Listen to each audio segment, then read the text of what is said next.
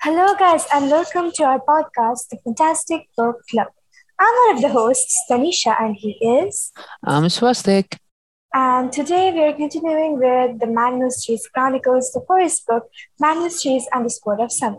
Enjoy!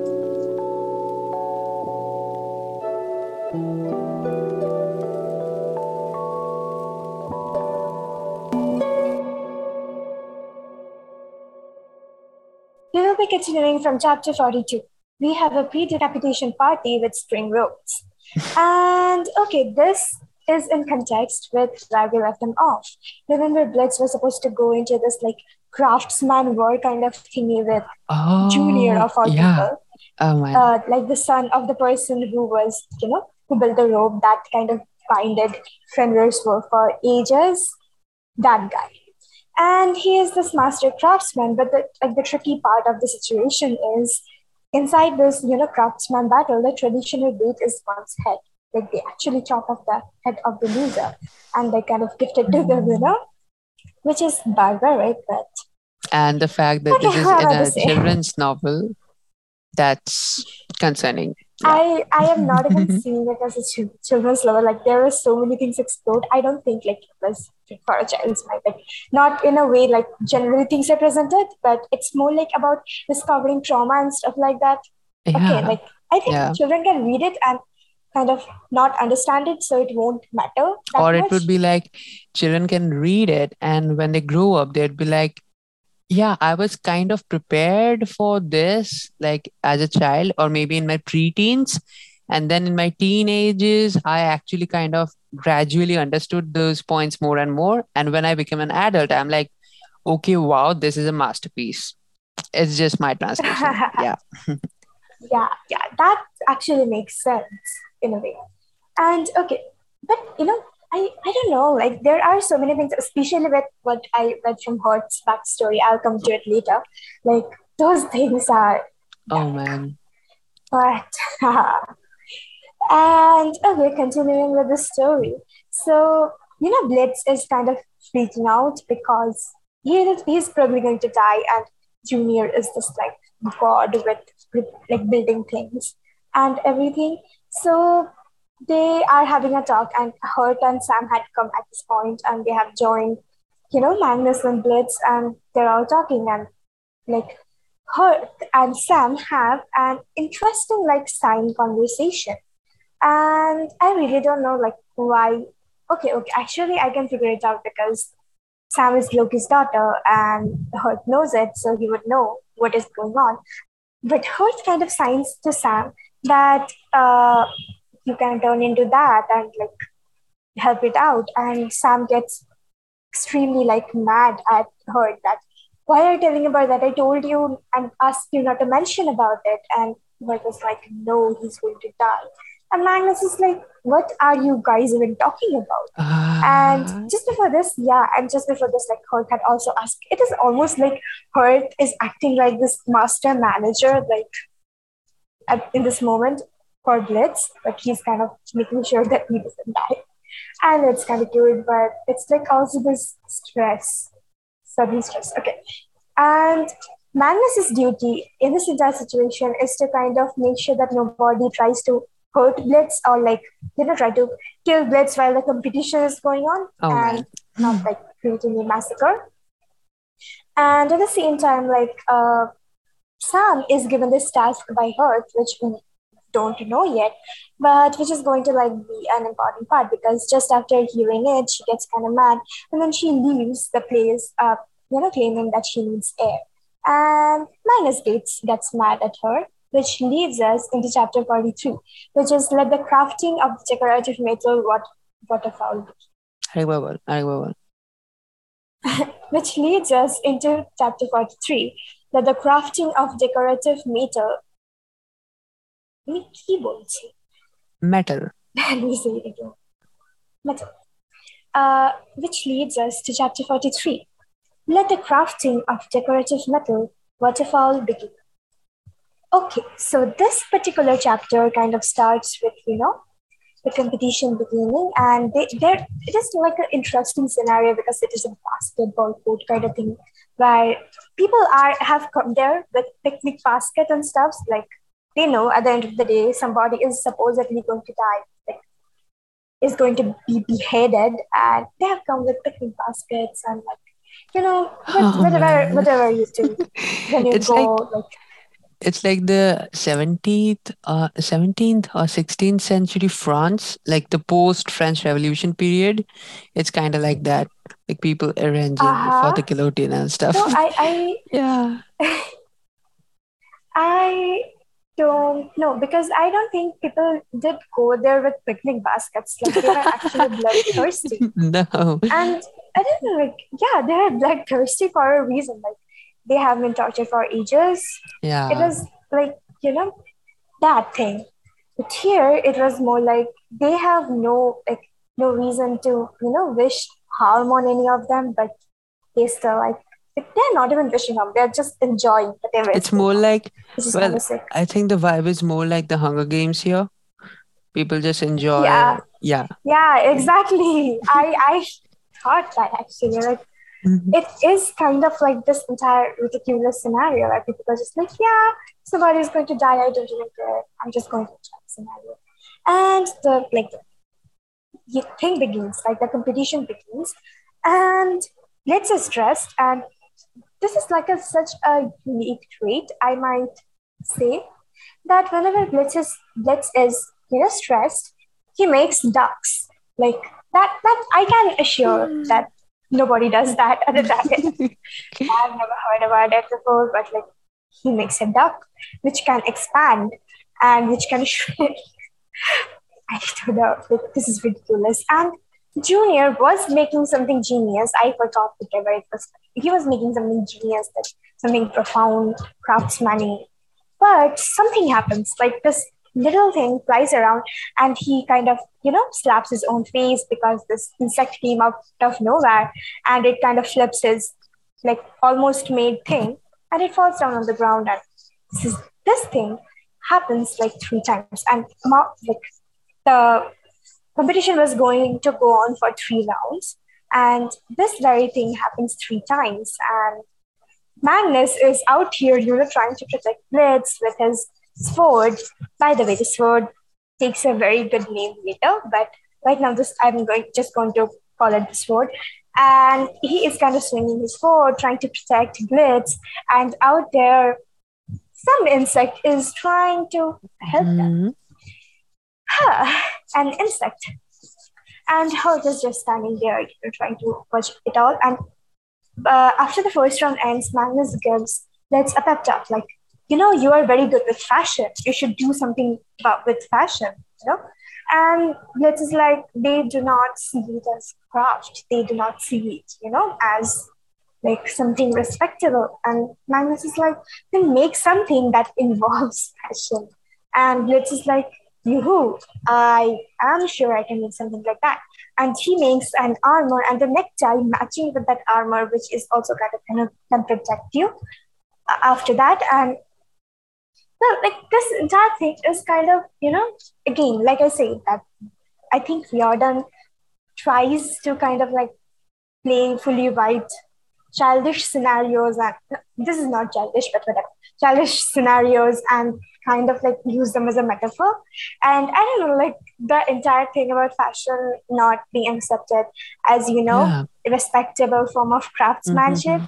it, it it is like it just kind of weirdly reminded me of people like who are in various forms of art not like they're constantly told that you're not doing a real job or whatever like it is a common thing in the real world right Yeah, uh, it it kind of reminded me sense. of that Yeah. yeah and maybe that happened because you know i was re- you have seen the book i was reading like the book by Fredrik Backman. And in the back of it while he like wrote you know the author's notes and everything. He wrote that uh, and you know thank you to all of those people who like wanted me to get a real job. And he's like this Oh, author and like and I was like okay like cool whatever. I, I don't, I'm not sure about this, but um, do you see that Hearth wears this scarf around his neck, which obviously was Yeah, stylized by Blitz. And Blitz in his armor has this necktie around the neck of the armor, which plays an important part. Like, I don't know. I find it cute. yeah. Actually, you had mentioned at the beginning when we were just starting to do this that I I will notice that Hearth and Blitz act like a couple, hmm and how is this even a canon? Because they are definitely a couple. Like Oh I man. do not feel like how this is a canon. How this is a canon. Like I'm pretty sure like they are screaming it like with their actions. So how this is a canon? This is a real. This is not a canon. They are it. they are real couples. We have determined and declared it to the internet. Yeah. Uh, Yeah, it is not a canon. I will not accept it. It is not a canon, period. Like Magnus notices it. And you know, we were discussing in, in the Scarlet episode, like authors do this little thing where they kind of just, you know, play out this entire atmosphere, build this entire atmosphere to make us Yeah. understand that this is the couple we are supposed to root for. Exactly. Weird does oh, that. Oh, man. Weird definitely does that. Yep, it happens. And like the way Hearth is kind of, you know, he is this kind of quieter than the rest of the group is complete cowards. He's the he, not because he's like he cannot speak, but Yeah. because his That nature doesn't is play kind a of part. quiet. He's, Yeah. He's like Yeah. it's not because he, he's not quiet because he can't make any sounds through his like throat. He's quiet because it's his Yeah. nature. Yeah. Yeah, exactly. That is what I'm talking about. But whenever like Blitz is in any kind of danger, he just goes into this like, what can I say? Like, I am I have half a mind to compare him to Kris Jenner, but yeah. Ah. yeah, that like he doesn't care what, how he is playing the game. He just wants it to be safe. So yeah, that happens. Uh-huh. And okay, so when the like when the things are being judged, you know, on the table, like the things are being placed in front of judge. One of them is Nabi for some yeah, they are being placed in front of the judges, and the judges are kind of looking at it, and they're like, okay, so we have a rubber duck, we have an armor, we have a necktie, and we have like three broken things. And okay, so looking at both of them, I am sure that this is very hard on us. We cannot judge. We, I, it, it is so hard. We cannot decide who is supposed to win, but with a very heavy heart, we're saying that we have to choose a winner. So it's going to be Blitzen. like they're like, oh my god, thank God. And so yeah, like Blitz is also like, oh, oh god, I am safe. And Junior is like, yeah, whatever. I do not care. Kill me. I don't care because in a world where Blitz wins a craftsman con- the competition, I don't want to live. Like this is like his ego being hurt or something. And he's like, yeah, kill me, kill me. And Blitz is like, sorry, but I don't want to kill you. And Junior's like, what? And yeah, like Blitz tells, tells him that I have no intention of killing you. And I just want you to like apologize for everything you said about my father, and I want you to do a favor like build the room. And with that, we come to the next chapter, which is chapter 44. Junior wins a bag of tears. Well, before you continue, do you but you don't know about this. So let me just clarify this. Um well, we don't know still now, but uh this event of a fly interrupting a dwarf's uh craftsmanship just to make it faulty so that it can harm them. And in front of the judges it would be like oh my god this is faulty so i cannot make this the winner right? This thing is actually mentioned in the norse mythology. And um i'm not gonna give you the whole background story i'll just say that there were two groups of dwarves and they were supposed to make these like amazing gifts for the gods and well one of those gifts were Sif, who was basically the uh, wife of Thor, her golden hair, which by the way Loki had cut off entirely, shaving his wife's head. I'm not going into details about that, but um, and another gift, and this is actually like marvelous. And yes, that was a pun because the gift was Mjolnir. So And what Mjolnir, is that? Mjolnir, the hammer of Thor. Oh, oh, yeah. So uh, that was when the dwarves had made things for the god. And there was some kind of an event where uh, Thor is an idiot, by the way. thor I is an know. I idiot. just felt we just yeah we agree on that completely. Well the gods decided that it was very important that the dwarves never win no matter what. And so there was always this like a fault. And uh, i just remember the fault in uh, thor's hammer was that it was too short like it was too short to be used like to be used with both hands you know like because hammers are supposed to be like war hammers or hammers that that the builders use in their jobs eh, are like kind of long and large as hammers which they use with both hands and strike down the blow and Thor's hammer is something that you use with only like one hand. And that's the specialty about it, also, which is the fault about it. And these were done just now. Here's the part that I'm going to let you guess. Who do you think Okay. was the creature that actually caused the dwarves to create faults in their craftsmanship? I think it's Loki. Yep, you're 100% correct. Yeah.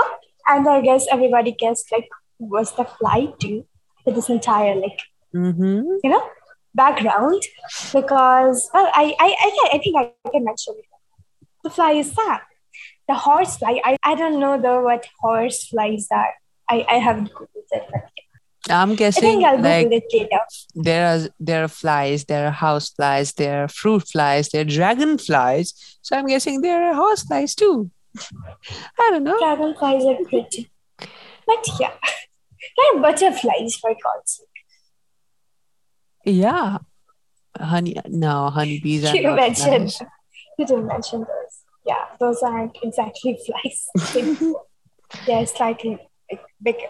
But I don't know. I will see it later. See to it later. but yeah, right now this entire competition has gotten a result, and they are having and kind of know, Junior is kind of overwhelmed, like, oh my god, you don't want to kill me. Of course I'll help you. He still doesn't like isn't too eager to apologize or anything, but like he's like, oh my god, of course I'll help you. I'll build you the rope and everything. And kind of after that, like Sam comes into view, and Magnus is looking, and like Sam's eye is black, and like there is some kind of like bruise forming up on her face. And Magnus is like, what has happened to you? And like Sam wasn't trying to, you know, come into the vision of that vision, like come inside of Junior, in front of Junior, and Junior sees her and he's like, wait, you are the horsefly. And I was like, oh, oh, like I was guessing something was cooking, Yeah. but I Oh, still God. haven't like, understood what was going on. It's like, oh, this is going on. And Junior is joining the dots right now that, oh my God, this is what happened. Uh, you know, Blitz sent somebody to sabotage all of my work, and that person succeeded. And now, like, that person is, you know, in front of me, so I can blame it on like this person. And he, he loses his nuts, like he screams and calls everybody to kind of join him.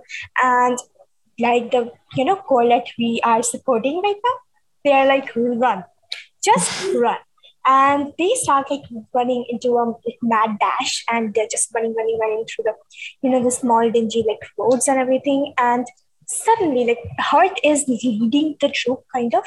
And suddenly all of it like this golden net appears around blitz. And the golden net kind of like surrounds him. And he's like yeah i'm trying to tear out but i can't. And you know magnus and Sam kind of just start following her, and they're kind of calling Blitz too. But which is like, wait, my mom needs her earrings. And Oh man. yes. and he just disappears like poof. Oh man. moms can be like really clingy and petty too. Yeah, that can happen, but I think for earrings that was a little bit like pushing it. Really pushing it, maybe. yeah. hmm And yeah, this is the point we enter chapter 45 in, which is I get to know Jack, and Jack is so. You mentioned that Jack is your favorite Uh, character, by the way. Uh, Mhm. Probably the second favorite. Miranda? Yeah. Yeah, just summer random. And I would surely not want to disrespect him by calling him a name he doesn't like. So yeah, I would just gonna call him Jack. So when this entire, you know, dash, like they, they're running and running and running, and the people are kind of catching up to them. And Hearth is like far gone, kind of in the line, like he's kind of at the beginning, and Sam and Magnus are kind of just kind of trying, you know, panting and kind of trying to catch up to Hearth, and Blitz has gone. So at this point, Magnus re- recalls that he has a sword, which is probably the strongest sword in this entire universe. he suddenly remembers that, and he's like, "Oh my god, I can use it!" And like he calls, and he has like remembered that the sword can kind of respond. Like the sword used to hum a little bit, so this for the first time he decides to actually respectfully talk to the sword, and he's like, "Hey, Sumarbrander, can you please um maybe help us out in this situation?" And you know, the Sumarbrander grants the wish. It comes to life, and it just is like, "Hey, I'm hey, I'm like the Sumarbrander and whatever, and I can help you out." Uh, but you will like feel the entire exhaustion after the work is done. And I was Yep. like, whatever, we are just going to get killed anyways. And this Sumarbrander is like, yeah, cool, okay, I'll help out. And like it just, you know, kind of flies out of his hand and it just kind of, he, it doesn't kill anybody exactly. It just kind of like, you know, hits everybody kind of and makes sure, sure that nobody's following them for a while. Then Magnus holds it back in his hand and he's trying to teach it independent. And it's like, I wouldn't do that. After like you do that, you're going to collapse because of the exhaustion. And they're running and they at this point they meet Hearth and he is looking through this, you know, river kind of thingy that that is flowing and Mhm. that is going somewhere, which they don't know where. And Hearth is like, jump in. And Sam and Magnus, both of them are very skeptical about this. Like, I would be too, though. So I cannot complain about this entire situation. And they're like, okay. But and Hearth is like, I and Blitz have already done it before, so it's nothing new. And I don't know where it will end up in. But They're literally couples who have had a previous life and gonna have a future life. Like, they're ah, almost like grandma and grandpa. Exactly. God's sake. y- exactly. Uh-huh. and like they decide to jump in at the end of the day because you know reasons there is an army following them army of junior supporters and okay the next chapter is chapter 46 which is another dream chapter and i'm seeing a pattern in the dream chapters you know okay this is a weird way to call it this is a chapter where he has a dream and the name of the chapter is Aboard the Good Ship Tony. And in this chapter, oh, Okay. again, Loki. Hmm. And Uh-huh. honestly, like, I think out of all the gods I've met, I know, like, this might be, again, you know, kind of biased uh, because of the way we know the Marvel characters. But I think I like Loki best amongst the gods I've met yet. And yeah, that's it. And so this again opens up with Loki kind of sitting in this I mean, kind of setting. I'm gonna say this once and for all. Even from outside the perspective of the Marvel movies, I'll just say that me, as a person who has actually like kind of studied many mythologies, Greek mythology, Egyptian mythology, Japanese, Chinese, Celtic, and some of That's a lot. and Indian, obviously. I'll just say that Loki is a peculiarly unique character. Like I haven't seen a person like Loki is Loki the queerest of all the gods. And he is, I don't know, like there's some slyness to him, which is which was actually well I like it.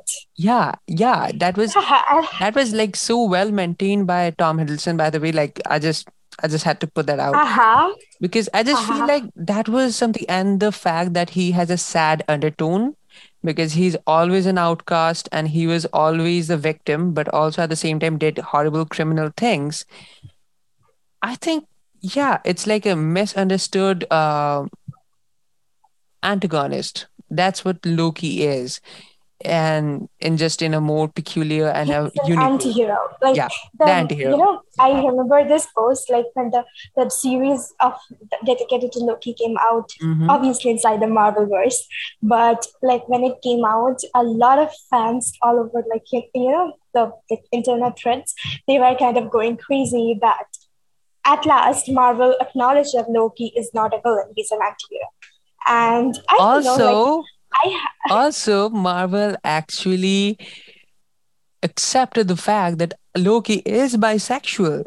Like he's the first openly queer character in the whole of the Mar- Marvel universe. Um, ah, oh, I I actually did not notice. yeah. I did not notice. Like he was the first. I don't know. And it was so subtly done. Huh. Like it was so artfully done because like there was just I'll just spoil this small bit for you.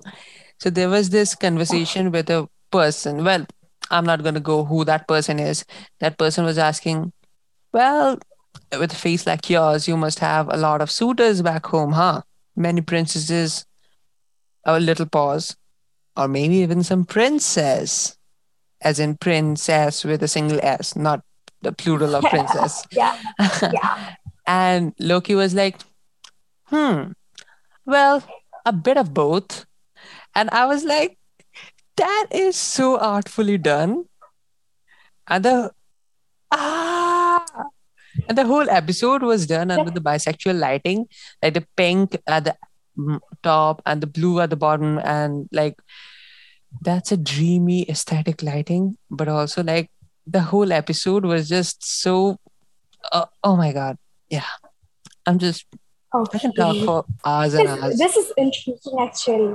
Honestly, like I when I recall, like I think in a way, like I don't know why in my head kind of compares Lucifer and Loki all the time.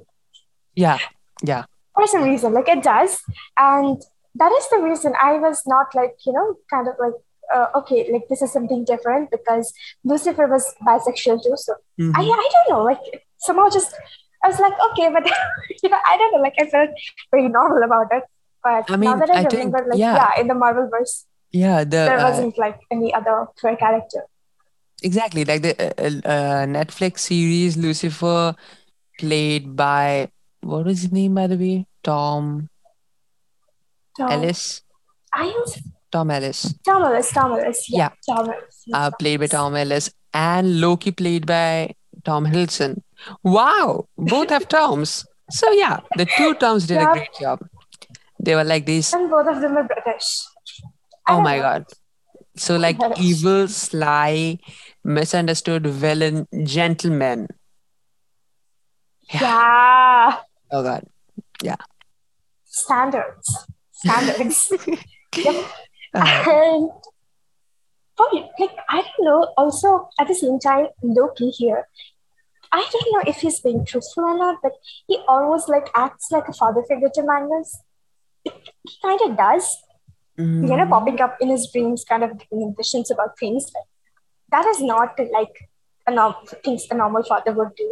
See, that's the thing.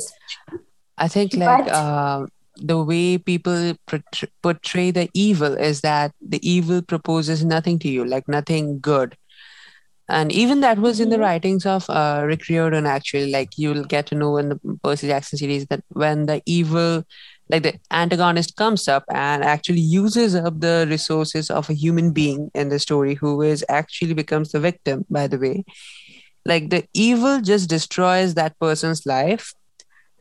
But here, like Loki was always like as far as I remember, was always proposing ideas to Magnus and like, if you join this army, you might have these advantages. You might get to meet your mom. You might get to like, he was always giving like these uh, options to Magnus, and it was like, if you join this army, this might happen, which was maybe maybe was a bluffing on Loki's part, but also at the same time, like if it were true, then it was like worth it for Magnus. It's just I think Riordan did a very good you know, job. The thing about like the line people who bluff, I evil. somehow don't hate it.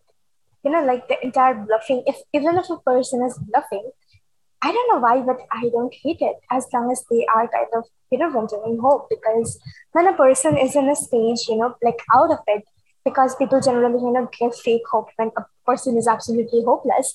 Even if they Mhm. have this false hope, it is hope at the end of the day. And like as long as it keeps them going, like every day is a step, right? Like life is not that easy. And every day is a Mm. step and Magnus out here like half the time he is taking everything with you know a slight like joke about everything. But obviously he has lost his mother. He has kind of died and he is feeling like an outcast even though he has friends. His friends are themselves outcasts he's constantly feeling that he's creating hassle for everybody else. Like this is quite evident because he constantly was saying sorry to Sam before also. That sorry you got kicked out of the you know Valkyrie thingy out of because of me. And he also feels like Hearth and you know Blitzen they had to go through the homeless life because of him he's constantly feeling that he's weighing everybody down. So it can't be easy. And like even if Loki is giving him fake hope it is hope Yeah. I don't know like Yeah. I feel like that I also feel the same way. That's why I value kindness over honesty as my moral as my Mhm. moral. Yeah. hmm I, I do not want like everybody to you know there would be a time to swallow the bitter pill of truth or whatever people call it but if you don't like if, if, if you can like you know put some sweet into your mouth and kind of you know let it coat your like tastes a little bit the bitter might seem even more bitter but before it you at least had this for a little while even if it Yeah. tastes more bitter later you had it yeah, that is my perspective. But continuing with the story, Loki comes up like with this ridiculous thing, which is a tonal ship. yeah, that is ridiculous, and it has a name, by the way, which is Naglfar. I think I pronounced it correctly. If I didn't, tell me so. And it's incomplete, and it has, you know, like it is ridiculous because it is made of toenails, but at the same time, it is ridiculously detailed too. Like it has completely built like wolf heads at the front, except one of the wolf heads isn't complete because of lack of toenails, probably. And yeah, I just yeah. I, I mean, disgusting. It it's it's isn't even happy. not just disgusting. I'm just okay. Here's my thought. Uh, I think it's clarified that it's made of toenails because it's one of the things that people like just throw away and don't expect ever to return. Yeah. So yeah, I'm just saying that there are many things in the world that people throw away and don't expect to return. You could use that as a waste food from the fast food chains. You could make a ship out of it. Why toenails? I just, I just, I, I don't know. Like, why toenails though? There- There's so many things out there. So many things. yeah, maybe because it has like DNA to some extent. But even if we consider that, there are less disgusting things you can use. Maybe. I don't know. I think so. I don't know. Yeah, like like toenails. Why toenails? Like ah. toenails. Yeah. you could use ridiculous. eyelashes. And like think about somebody. Yeah, I was also thinking about that, but at the same time, like that might not be too hygienic at the same time. But not toenails. Like it is as bad as toenails. Just think about somebody like because these twin toenails belong to the people in Helheim or something like that, like Hell, people who have died, you know, Helheim. Mhm. And just thinking about somebody going there and kind of taking a tweezer and pulling out, like, obviously they won't feel the pain probably because they're dead, or something like pulling it with the tweezer and thank you, I'm taking this stone. God. Why? I, yeah, we just talked about a very strange thing for such a long time. But yeah, Magnus is also very disgusted by this thing, and he's also kind of freaked out by the wolves because obviously he has kind of a little bit of PTSD about it. You know, And I actually did a Google search and I kind of found out the other day that there's genuine phobia of wolves, which is probably called lopophobia or something. And I also found this on the Magnus Chase, like Riordan verse fandom wiki.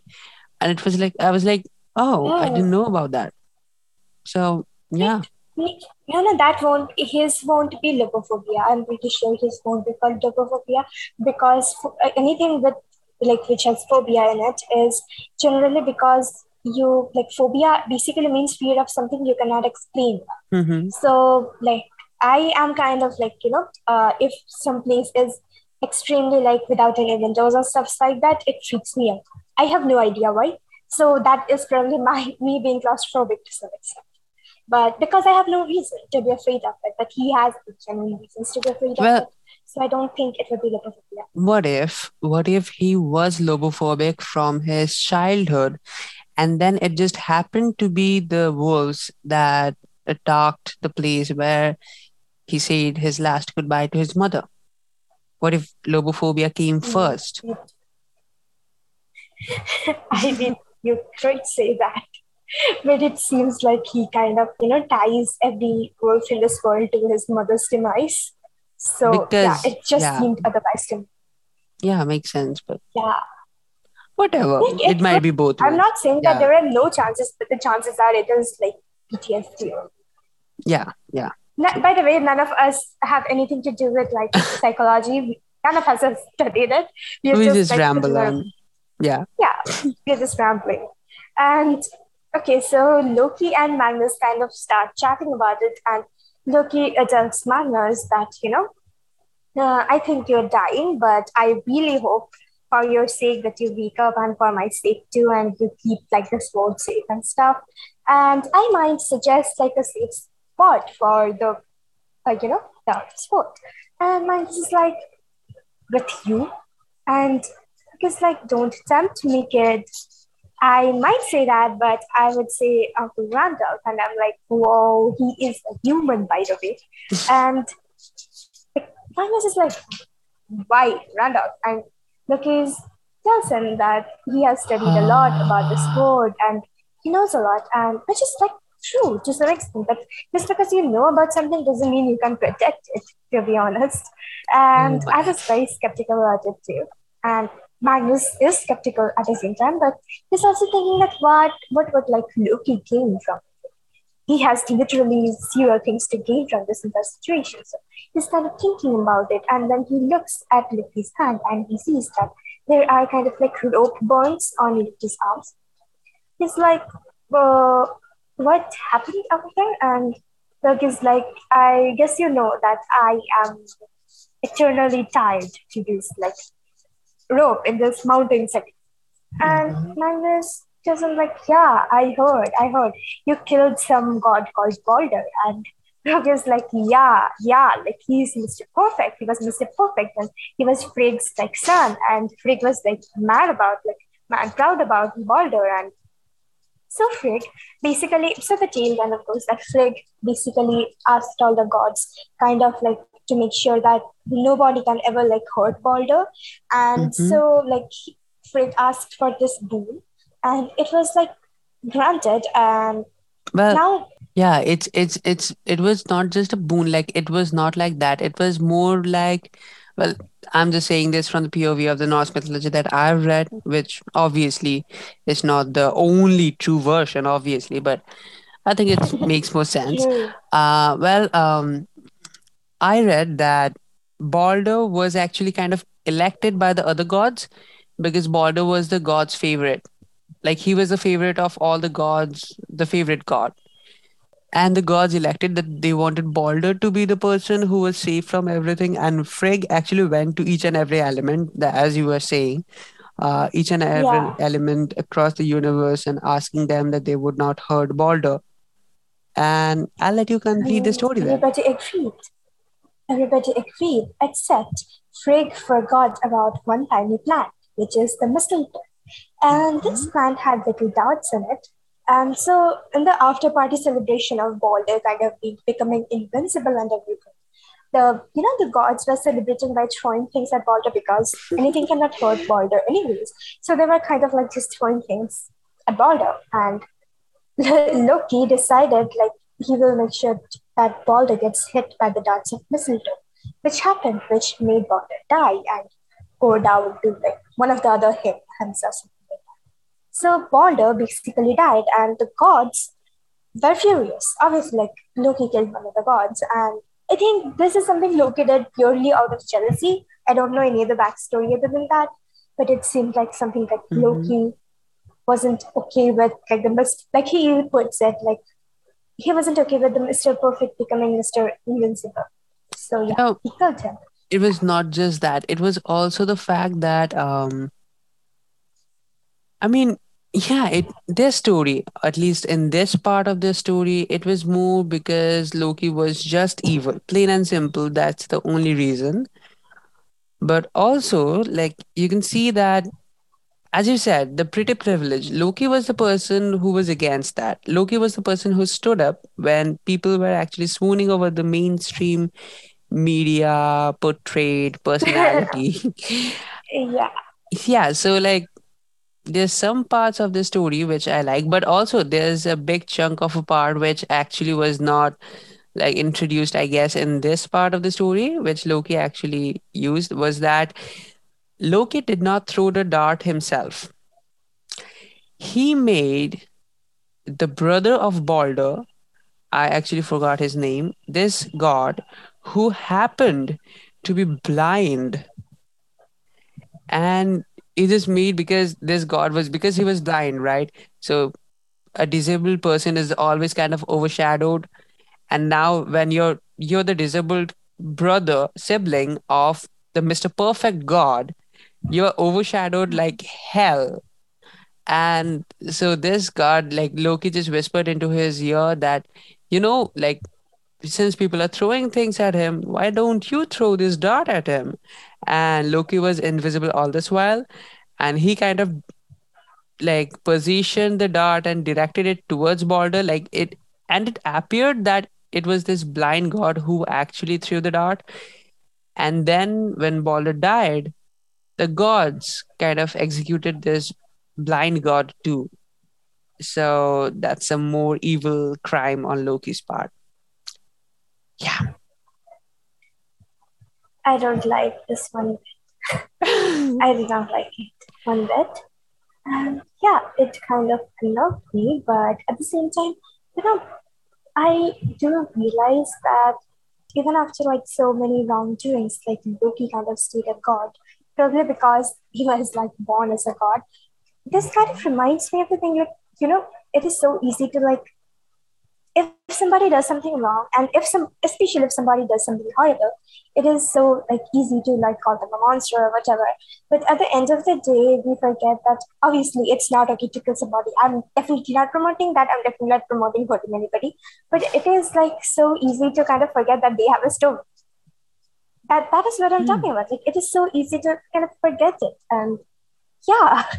And another thing like, again out of context completely uh, I was recently watching this really true crime pod, like not podcast, true crime commentary thingy on YouTube, and the like the person who was doing the commentary told that there was this victim who was killed by six people, and the six people were kind of you know Hmm. making each other like yeah do this do that kind of thing. They were kind of boosting each other's courage up. And in a way, like obviously, I'm not talking about murder in the story, but when you mentioned Balder being kind of, you know, being mainstream and kind of portrayed as this thing, I obviously cannot help but wonder that if this is the thing, like this is how the entire society works. Like somebody is thinking something, and then they uh, tell the other person that yeah, yeah, that's good, and the other person had like a minimum thought, like that person was kind of cynic about it. But now because the other person told them that yeah, that is good, Yeah. they are also like yeah, that's good. Like this is how the entire world kind of one person's opinion kind of starts, you know, pushing it on everybody's opinion, and it Mm-hmm. just becomes this ridiculous thing. I think this is how like every kind of convention was ever built. Like it was somebody's thought. It was like literally that that's how conventions, traditions, customs, which are Uh-huh. now now got under the label of culture, uh, evolved. Also, I think that's exactly how religion evolved, but whatever, that's a conversation for another day. Uh, also the fact that like in today's world, that's exactly how social media works. That's something, exactly. yeah. Exactly. I did not think about that, but yeah, that is exactly how. In a way, social media is like this compact, this like representation of the entire society. Like we kind of bad Yeah. about social media. Not me, but a lot of people do. And like the people who use social media just you know write them off as boomers or whatever. But at the end of the day, like it is true that social media is toxic because the society is toxic, not otherwise. Yeah. hmm and uh-huh. and like obviously loki is telling the story and the worst part hasn't come yet because till now like loki is pretty much acting as the villain of the story. Like you said like he's ridiculously villainous at this moment. But after this when they dis- probably discover at some point that loki is the person who killed balder loki is being you know arrested or apprehended or something. And then they do this strange thing, which is they Oh capture man. two of Loki's favorite sons, Vali and Naveed, and like they turn Naveed into this, or Vali, they turn Vali into this wolf, and they make Vali like eat Naveed, hmm Naveed, and and probably Loki watches it all, and like he's apprehended, and then like once like the still human brother dies, the wolf one is being gutted. Mm. And I just don't know, like I had this very queasy feeling, like at this point, Magnus asks Loki that your hands weren't being tied by the ropes, right? And Loki says, no, they those weren't ropes. And I don't know, like what were they? Because I don't want to say anything, I don't want to assume anything, but like I have a very bad feeling. Yeah. So, you know, I did I actually like tell you the story of Loki in this part? Like he is lying Yeah, on the did. yeah, I did. You So did. Like you did in a way that yeah, he, he he's supposed to stay there all the time. yeah, and uh I specifically mentioned that his hands were tired because but they were not rope. And so they were actually God, the entrails of the remains of his sons, both of his sons. I I guess that. I And that's like that. that's That is ridiculous. That is like I mentioned the term ridiculous so many times in this episode, and this might be the word of the day for me. But but this is yeah, actually ridiculous. you know, like uh I think I, I I have no idea. That's why I began the episode by saying that Magnus Chase is sometimes it I just doubted that it's a children's book at one point because this I mean, I think it is YA kind of because the like yeah the protagonist is YA at the end of the day. He says. So I yeah think it would be more of a YA book. I would say But so. this is not like normal. this is not normal.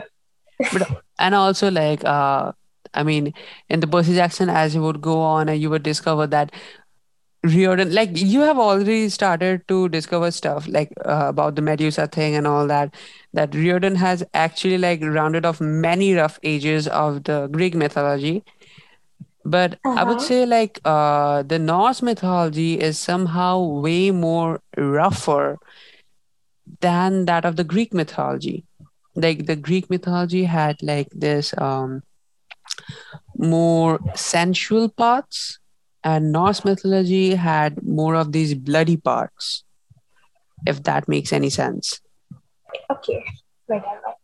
So, you know, when Loki is kind of explaining this entire thing, Loki suddenly goes like, oh my god, you're going to meet Thor. And Magnus is like, why am I going to meet Thor? And he's like, you're waking up. We don't have time. You're going to meet Thor. And Magnus is like, what? And then Loki says that you are going to have a mouth to mouth with the goat. And Magnus is sitting like, wait, what? and I'm like, wait, what? Because, yeah, so this is not oh. okay. Again, disgusting.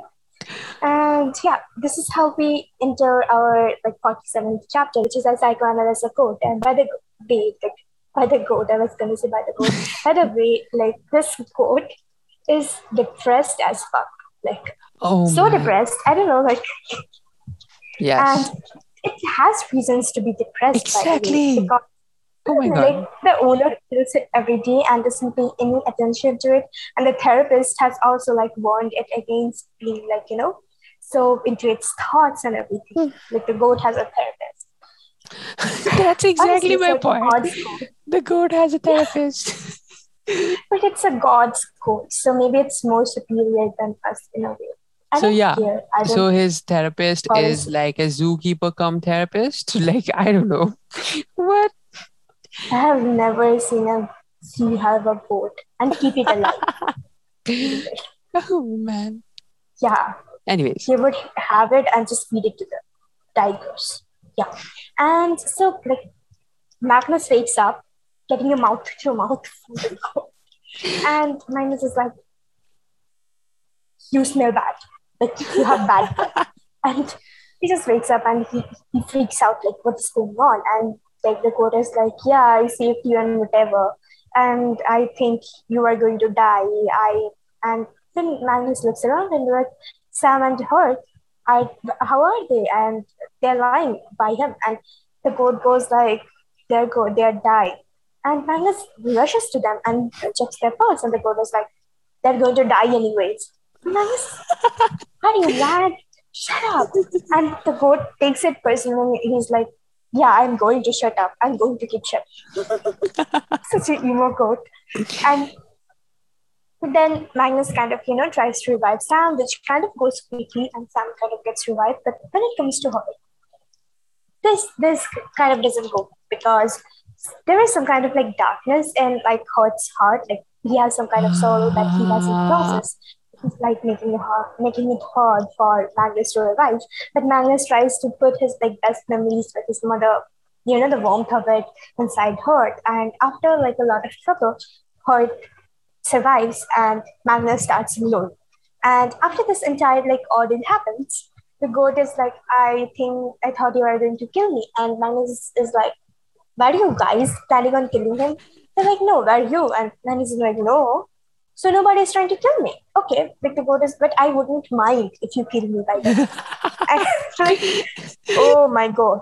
And yeah, like he's actually ridiculous. But this is the point we realize that this goat belongs to freaking Thor, and Thor treats the goat like shit.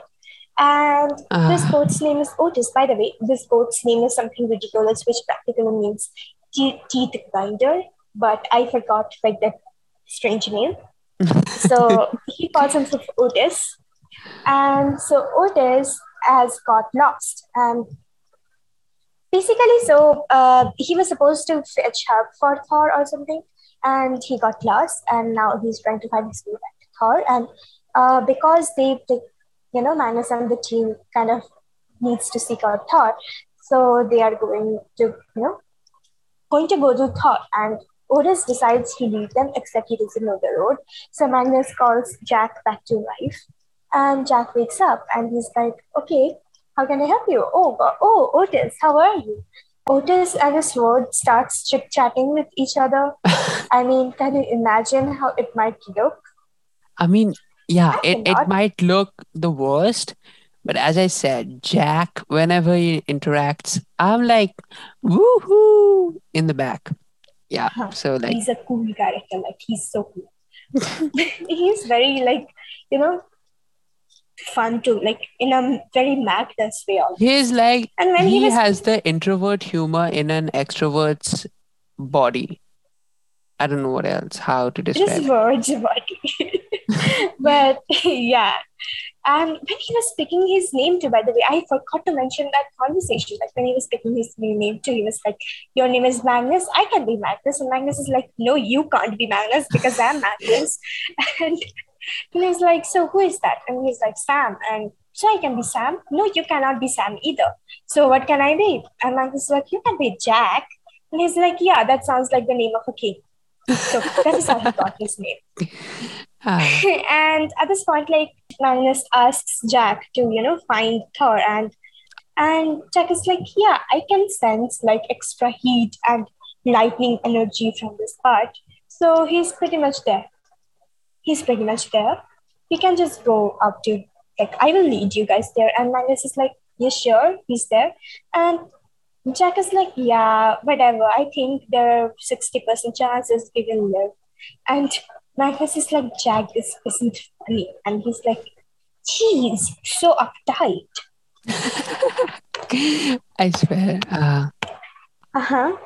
also, the fact I think in this series, Thor can be just found by his fart smell.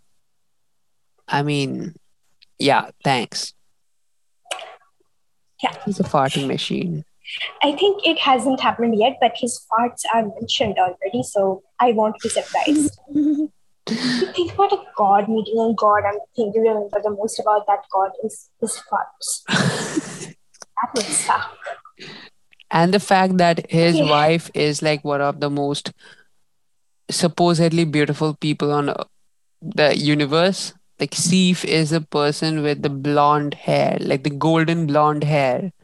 And she is like one of the most beautiful women. And this man just has no brains and farts all day and yeah, whatever. Yeah. I don't know why that made me think of Gabe. But yeah.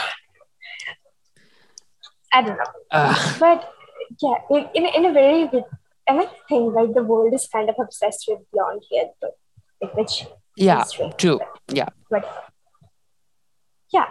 And this will lead us to chapter 48, which is Hearthstone passes out even more than Jason Grace, though I have no idea who that is. By the way, I don't have any idea who Jason Grace is either. So, do you got any idea about it? Well, well, well. I'll just tell you this: the Jason Ray- Grace would be like just like we have a Percy Jackson series, right? We could also have Uh-huh. a Jason Grace series by Rick Riordan. I'll just leave you to that. Yeah. Thank you. This confused me. You remember the time when I told you about the Heroes of Olympus series, right? The fact Uh-huh. that Percy Jackson is not the only protagonist right there, like the Persephone are not. Oh, Mhm. okay, okay, okay. I'm getting it. Yeah. Okay, And Jason, like as you can see clearly read from this part, that Jason has a well, not a habit, but he's like he has this thing when he just passes out so many times, like just so many times throughout like the first book in that series. Like, yeah. okay. A lot of people have like easy nerves. That is not. Oh no, no, no, no, no. But okay, No, Jason's passing outs are totally God involved, and the God, well, not just God involved, goddess involved, and the goddess is Hera, and we hate Hera. So they that's there's a thread. Yeah, whatever. Anyways, okay, okay. So we all leave here. Let's see about it. So continuing with the story, at this point we are in Jotunheim, by the way, and they are watching this entire scenario at their movie. And they've put Hearth on Otis's back, and Otis is like, "Yeah, ride me or kill me, whatever." Like he's constantly being incredibly depressed, depressed. And Magnus and by the way, like Blitz have popped up at this point. Yeah, Blitz have popped up yeah, at this point. is. And uh, yeah, he did. And Sam and like everybody is kind of like you know fussing over Hearth because Hearth isn't exactly himself yet. And like Magnus, like Hearth hands Magnus this U, which kind of looks like uh like the addition symbol, but kind of lied down. uh, you know, like it is basically this symbol called Perthro, which means, uh, according to like Sam, which kind of means this slanted glass or slanted like vessel, which could uh, mean spilled drinks or which could mean like, you know, when you like slant the thing which contains the cube of the Ludo, which kind of again means fate. This is all something which at the end of the day it means an empty vessel which can be refilled. And this is the point that Hearth and Magnus, like Magnus asks Hearth that what is it about? Because Hearth is telling Magnus, kind of signing to Magnus that the Perthro is him.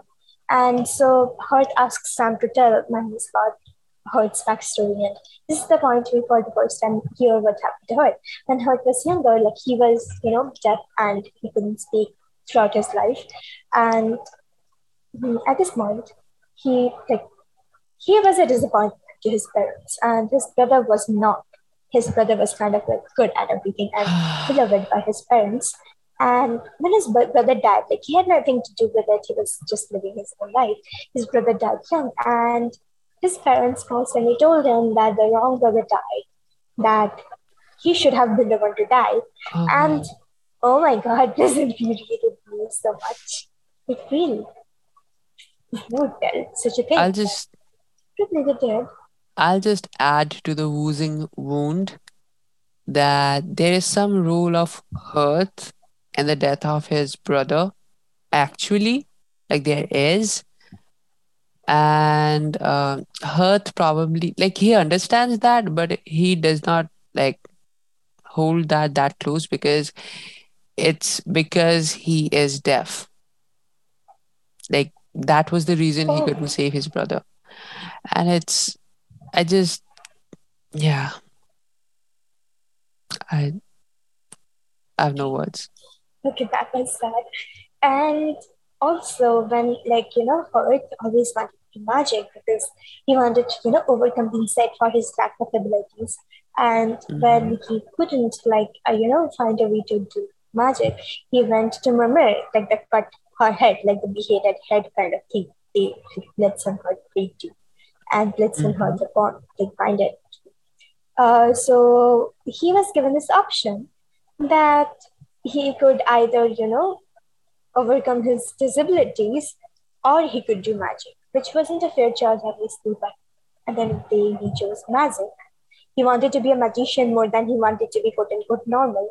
So, yeah, I think like uh, at this point, Sam also tells Magnus that you have to like give a lot of sacrifice. You have to do a lot of sacrifice to gain the like the magic of the stones because Odin was probably hanging off, you know, a tree for nine days also with a Yep. sword in his stomach. So yeah, not You know- picture. there's actually like this weird ass story like um I, you know like the norse mythology stories are more as i might have actually explained it to you that they are like so much more abstract that it almost seems like someone was doing this psychedelic drugs and they just started writing this. Well um there's this certain imagery that odin well odin is also called odin the all father. And he's like this person who knows everything that's going to happen in the future that's happening right now all over the world and everything. And like how does he come to know about this well from the pool of knowledge and the pool of which i think that's where mimir's head is floating by the way. But anyways that's a conversation for Uh-huh. another day. Well odin actually does something. Like he does this ritual before the universe like comes into existence as a whole that we know of. Odin existed. And odin i mean this sentence is so weird but yeah whatever. He killed himself like gutted himself then he hung himself from the tree which is the Uh-huh, tree uh-huh. of the nine what I was talking about. yeah Yep. and then he came to life. I just don't understand. Like, how can you gut yourself? And he also gave up one of his eyes, I guess. Yeah, So, he yeah. also did that. I'm this like, is a sorry being. I don't know the steps. I don't understand the ritual, whole process of it. I have no logic about this. What was Mimir doing with all the knowledge God knows? It's yeah, no one knows. but he's his head is just swimming in the pool. Yeah. Mm-hmm. Mm-hmm. So yeah, this entire thing kind of like obviously unnerves Magnus because he's like, okay, that was intense. And when they're doing all of that, like they come across this, you know, river kind of thingy, or like, yeah, it is a river, this river thing. And man, like everybody notices this other goat out there. And, you know, the goat kind of starts screaming at them, like, oh, what, what, whatever you're doing, come here, come here, help. And yeah, whatever, like the half dead elf and whatever. Like, he's kind of speaking gibberish. And Otis introduces this goat as his brother Marvin, which is the other goat that Thor kills. And this team is going to save Thor from drowning, by the way. With that, we come to chapter 49, which is well, there's your problem. You have got a sword up your nose. And Thor is uh-huh. drowning uh-huh. in a normal river he, he's literally driving on a normal river and he's holding onto this rock, which doesn't exactly have any place to hold onto. And he's almost drowning. So Marvin kind of tells them that if you don't save Thor, I'm going to kill you all, which is a better attitude than whatever Otis was showing, I guess. so an improvement at the end of the day. And they are kind of looking around and then they see, watch like Thor's red, like Thor has got red beard and like, you know, like bodybuilder arms and his vest is kind of looking like it's designer. And mm-hmm. like he is running and his head is just up and then they look up and then they see this like giantess. And by the way magnus describes the 50 feet giantesses in the later chapter as small. So just imagine the height of the giantess. Uh. she is huge and she is wearing this kind of you know animal hides as her clothing and like she's looking around and you know trying to kill Thor, and Thor is barely hanging on to his life. So Magnus practically looks at Jack and he's like, "You can save Thor, and then we can, might get information from him." So what do you say? And Jack is like, "You will feel terrible, terrible after this." And Magnus is like, there is no other option. You got to do what you got to do. And then he kind of just, fl- like the Jack obviously tells him to fling him up, and so Magnus flings him up, and it just sticks up Giantess's nose as the name of the chapter, you know, suggests. Uh-huh. And he dies and falls down. And out there, Marvin starts screaming, "You killed Thor!" because the Giantess fell on Thor. And constantly, I'm like, why isn't Thor doing anything? Like he is probably supposed to be uh. strong, like strong air in the Marvel universe, but he's practically just dumb out here. He is um, obviously at this point he cannot do anything because he doesn't have the sword. I don't know if he can use his powers without this, not the sword, the hammer. Mm-hmm. I don't know if he can use like his powers without the hammer, but he doesn't like do that. So, um, so once, like, you know, Thor kind of climbs up from the underarm of Giantess. and he's like, Magnus? Like, he doesn't call him by his name, but yo, that was who. Like, this is his first expression. So now we're going to move on to chapter 50, which is no spoilers. Thor is way behind on his shows. So, by the way, Thor is kind of addicted to shows like The Breaking Bad and I don't know, Sherlock and stuff like that. and he is obsessed. Like, I was just thinking that if he knows Breaking Bad, then I guess he knows like Marvelverse. How would he feel about that? It's been portrayed yeah. as the school hero. Yeah, and I kind of thought about that, but probably he doesn't know, or maybe he does. I don't know. I think he does. And it actually, I think it comes up later in the story. Yeah, I guess. I guess. Yeah. It does. It does. Okay, that would be kind of cool. so, kind of Thor tells them that he can kill the goats, and Magnus is like, but they are like they will die, and Thor is like, no, as long as you don't break the bones, it is cool. You can just kill them. So the next day, next day, like they all go ahead and kill the goats, and they don't break the bones. So yeah, it's kind of cool. And Magnus kind of weirdly gives this like gruesome detail about the goat butchering for some reason. Like he just decides to do that, and then he's like, uh, "You thought that would turn me into a vegetarian? No, I'm still gonna eat goats." I don't know. That is a very weird thing to do, but he did that. And then they start discussing about things, and her, you know, Thor is like, okay, these are the shows I was watching, but without my hammer, I cannot watch these shows. So I needed back. Oh, but by the way, I did not lose my hammer. I did not lose my hammer, but I cannot watch the shows with my hammer, and I'm not watching the shows, even though I'm addicted to them. And I want you to kind of go searching for the hammer, but I have not lost the hammer, and you cannot tell anybody that I have lost the hammer. So yeah, do what you will do with that information. And Magnus is like, how is that possible? And he's like, you're my favorite species. You can do it.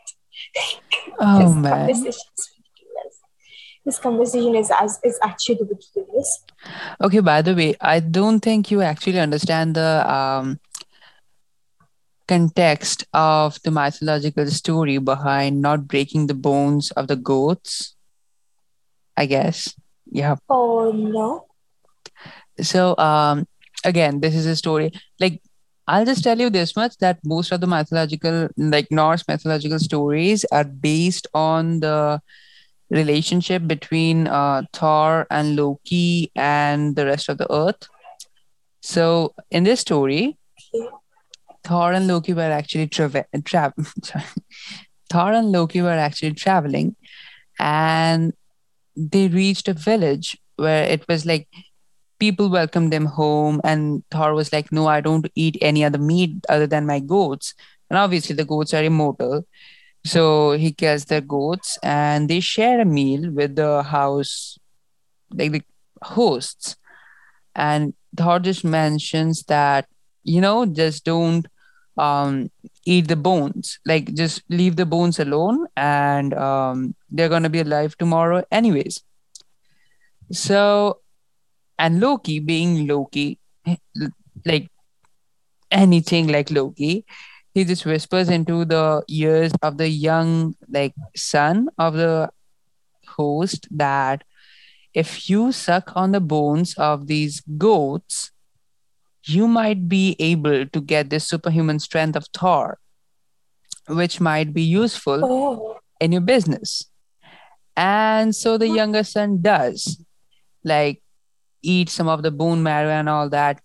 And so, when the next day, the well, when the next day, when the goats come to life, one of the goats have this like hurt leg, and like they cannot walk so Thor cannot like use his chariot, which is draw- driven by goats, and that marks the beginning of an another uh, future mythological story, which would come up later on. Again, I'm pretty sure about this. Yeah, like there is a part where Magnus actually asks Thor what would happen if we do anything to the bones. Yeah, And Thor is like, they would still resurrect, but they would just have a fracture or something. And Yep. then I would have to kill you exactly. or like make you my slave. So probably like he has already has a slave like that.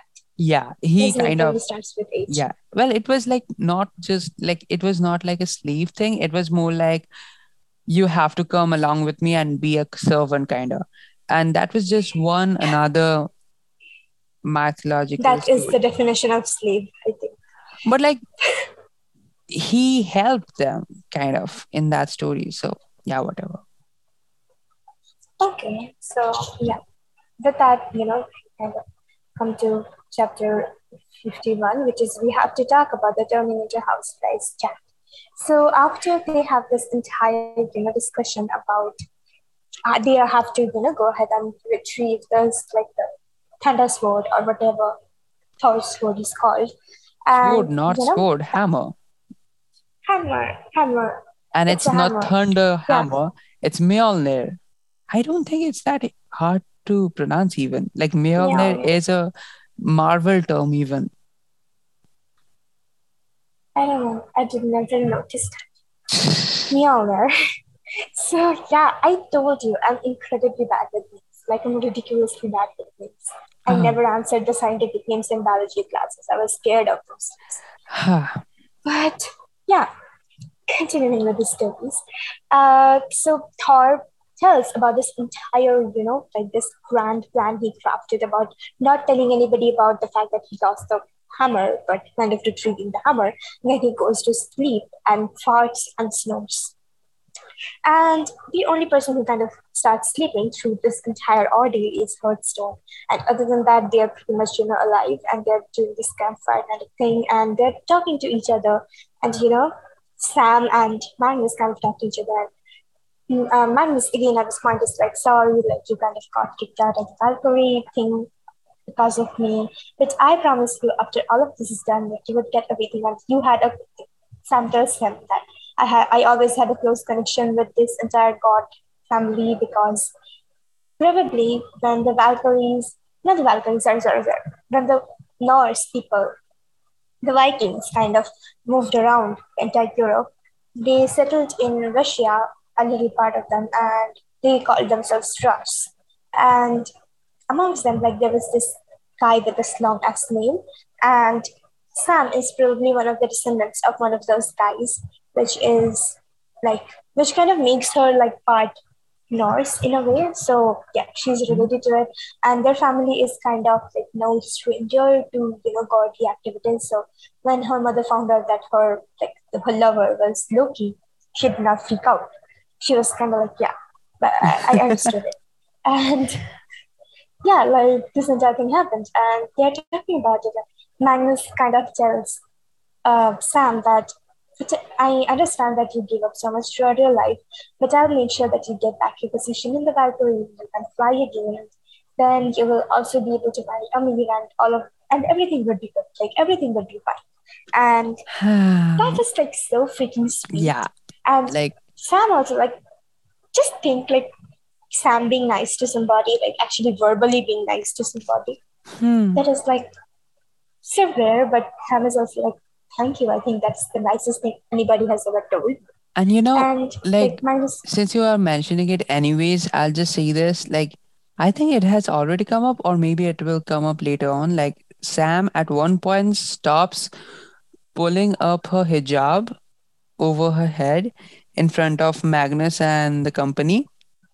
And when Magnus one day asks her, I think yeah, it was and when Magnus actually asks her, why would you like do that? Because you are anyways uh, used to uh, putting your hijab over your head. Sam was like, you know, I don't do that in front of my family. And you consider, and I consider you guys as a part of my family. So I guess this is the warming up process. yeah, that's yeah, yeah. That is actually you know how found families are built, which is Yeah. so cool.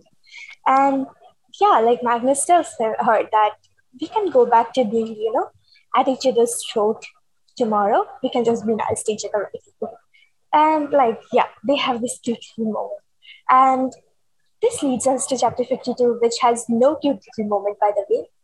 And which the name of the chapter is I Got the Ho- Ro- Horse Right Here. His name is Sammy. And this chapter Mhm. basically starts with them, you know, leaving Thor sleeping out there and heading off. And the, the, the giantess is still lying dead there. So they kind of climb up the giantess's body and they kind of travel this entire road. Then they come to this mountain where like Gates really has this power where he can punch through mountains, not punch through them, but like punch holes into mountains. So he uses that power to punch holes in them. And then they create this tiny little ladder and then they tie themselves up with the, you know, the new rope for the Fenris wolf and then they climb up the mountain. But after a point, like they're so weary that they go to sleep. And then, the, then they wake up the next morning, they analyze the situation, and it is very, very hard to, you know, actually cross this entire path.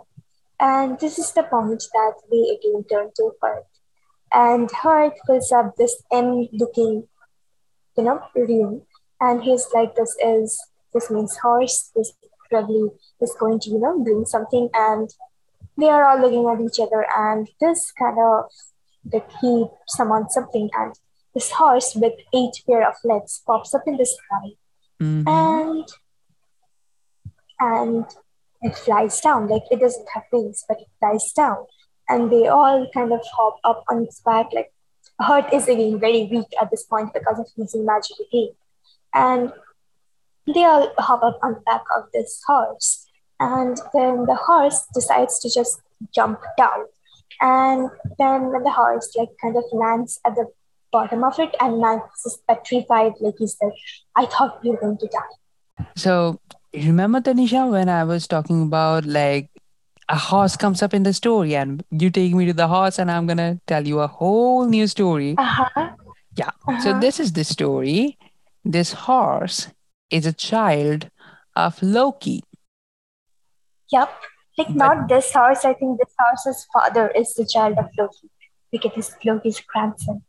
Because Magnus also tells Sam that this is your nephew, right? And Sam is like, do not go there. And Yeah. then like so yeah, that makes more sense. like- Sorry. Yeah. yeah, whatever. then then Blitz kind of tells Magnus that yeah, Loki is this horse's father's mother. And Magnus is like, what the fuck? Yeah. So you got the hint that Loki is the mother. Do you understand that fact? So since like Loki can metamorphose, right? Because as you've seen, like he transformed into this fly and all that. So there was this another story in Norse mythology when a giant actually attacked Asgard. And the gods were like, yo, you can't just attack us. We are like the peacemakers of the whole universe and all that. We are super strong. And Thor was about to like, uh, well, Thor was actually probably absent from the situation. And that's why the gods needed some kind of intervention. And so they turned towards uh, Loki, who was the master of words, basically. And Loki, like the gods persuaded Loki to make the giant do something to their favor. And Loki, with his super artistry of words and oh, I, I. I understood. Like I got the thought. I just well, uh, Loki made the giant build a wall all around Asgard. Now, Mhm. as the wall wall was being built uh, day by day, like they just had a challenge that if the wall cannot be built within this stipulated number of days, then the giant will be killed, and the gi- or the giant would go away and can't return. It depends on the variation of the myth that you listen to, and uh, if the giant actually manages to complete his task, then he gets to marry Freya, who is the obvious the, the goddess of beauty and love and all that, and the most beautiful woman in the whole universe. And so, uh, as the day approaches, it's visible that the giant has almost completed his task. And Freya was like, I am not going to marry that freaking giant. Like, Loki, you did this to me. You're to complete your task. Like, you have to convince the giant and not marrying me. Or you have to at least like, stall the work or something. And because that's a giant, right? And he has been working all day long for months, for years, probably not years, for months at this point. And the giant does not take any rest. So Loki was like, this giant has a horse who actually like carries all the bricks and all that. And here's what I'm gonna do. So Loki transformed Oh. into a mare. Who is the female horse. Oh. And Mhm. he, I'm sorry, she, the mare, she seduced the ho- giant's horse and literally took him to the forest. And the giant kept running behind his horse, and he could only return when the day had stipulated day had passed, and Loki had not arrived. Loki came up later, and the giant then left with his uh, horse. Probably he left, or the Thor with his hammer killed him. And Loki did not arrive for many days. And the gods were like, oh my god, we finally got rid of Loki. That's so cool. But no, Loki did arrive later on. Well, Loki did not arrive alone. Loki had a child by his side. And this was the child that Loki had as a female. And this child was basically a horse, and whose name is, if I'm not wrong, Sleipnir. So, yeah. Yeah, his name is Sleipnir, and Stanley is probably Sleipnir's son. Because probably Sleipnir belongs to somebody, I think it's Odin, it belongs to, or Yep. somebody like Yeah, yeah, yeah. it belongs to one of the major gods. So, yeah. Odin. Yeah. And also another thing, I think just keep this in the back of your mind. Loki being a mother, this comes up later in the story again. La la la la la. Okay. okay. Because like this story is kind of like I don't know, interesting. I don't know, It interesting. just it just focuses on the no fact idea. that Loki is gender fluid. And I'm like, hell yeah. Yeah, but that is right. But at the same time, I don't know why it came to my mind about the Omega verse. I don't know. It just popped up in my head for some reason. Giving an aside, Yeah. like uh, when they are, you know, they have come to in front of the palace and they are standing on the ledge of the palace, which is, by the way, ridiculously big. And they're kind of, you know, cooking up a plan. And one of the, the, the people, by the people I mean Sam, kind of tells Magnus that, okay, what we're going to do is the two of us are going to go in, and Horik and Blitz are kind of going to stand here. And if we run into any trouble, we are going to call them. Otherwise, we won't call them. And what we are going to do is we are going to, you know, talk to the giants and ask them that if we Uh-huh. can take the fever from them. And yeah, that is why we are going to end this chapter. Because And this didn't like the plan. Yeah. If you liked this episode, you can always check out the other episodes that have been published before. And if you want to check out our future episodes, you you know, in the first week we generally publish Percy Jackson, then Magnus Chase, then the Hunger Games, and then the Lunar Chronicles. So we will be following this order. You can always check everything out. We would really appreciate it.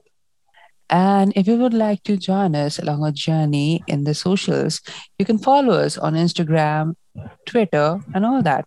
Links are in the description uh-huh. below. You can also send us voice messages, by the way. And again, links are in the description below. So, I guess with that, we come to the end of this episode. And bye for now. See you next time in the next episode. Till then, love you and love yourselves. Bye. Stay tuned. Have a good life. Bye. Bye. Bye. Bye.